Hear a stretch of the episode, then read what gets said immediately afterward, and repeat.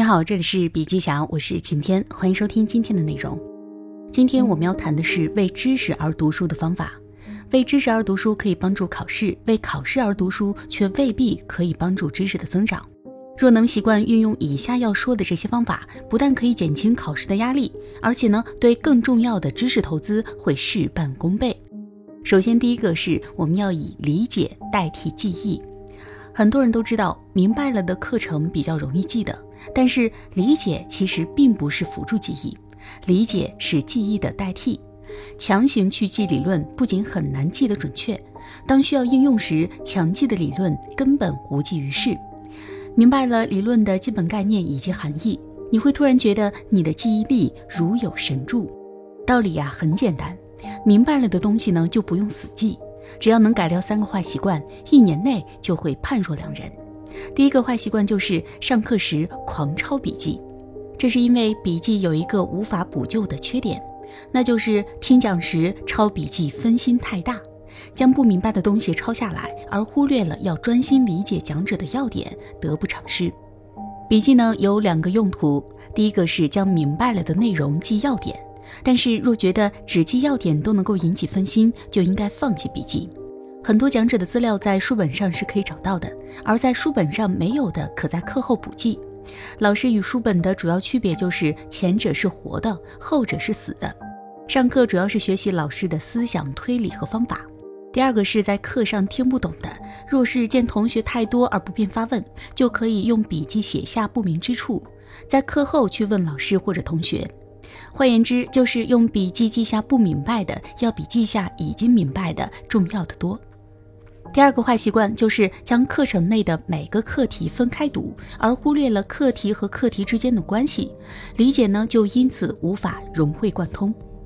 要改掉这个坏习惯，就要在完成某一个课题或书中的某一章，甚至是在某一章中可以独立的某一节之后，要花一点时间去细想节和节、章和章，或者是课题与课题之间的关系。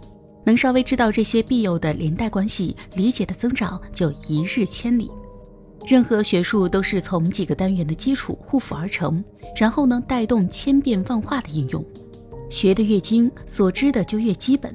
如果是忽略了课题之间的连贯性，就不得其门而入。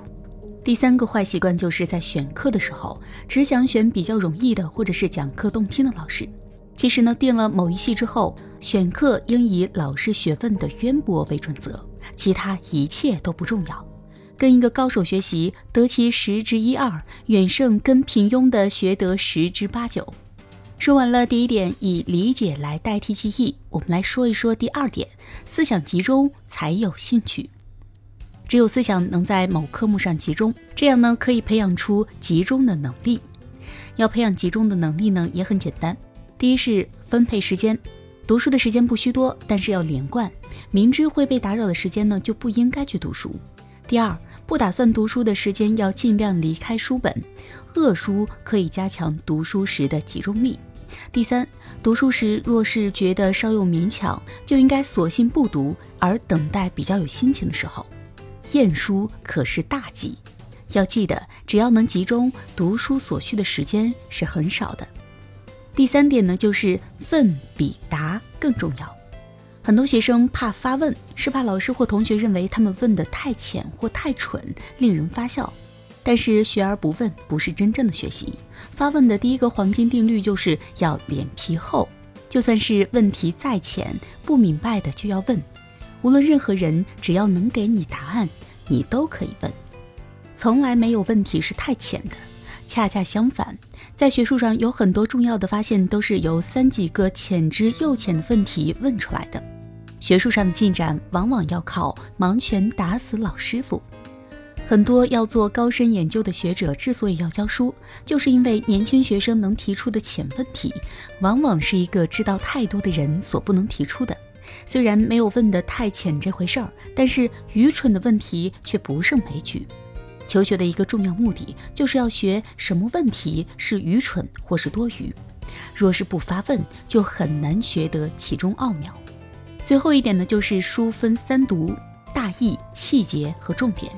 第一读是快读，读大意，但求知道所读的一章究竟是关于什么问题。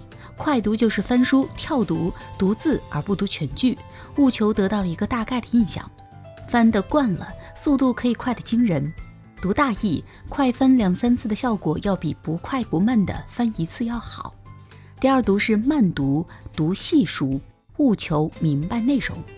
在这第二读当中，不明白的地方可以用铅笔在页旁做问号，但是其他底线或者是记号却不用。第三读呢是选读，读重点，强调记号是要到这最后一关才加上去的，因为哪一点是重点，要在细读后才能选出来。选择书本阅读是极其重要的，好的书或者是文章应该是重读又重读，频繁的书籍一次快读便已足够。花一两年的时间去养成这些读书的习惯，你会发觉读书之乐难以为外人道。好了，今天的内容分享就到这里，感谢收听，我们明天见。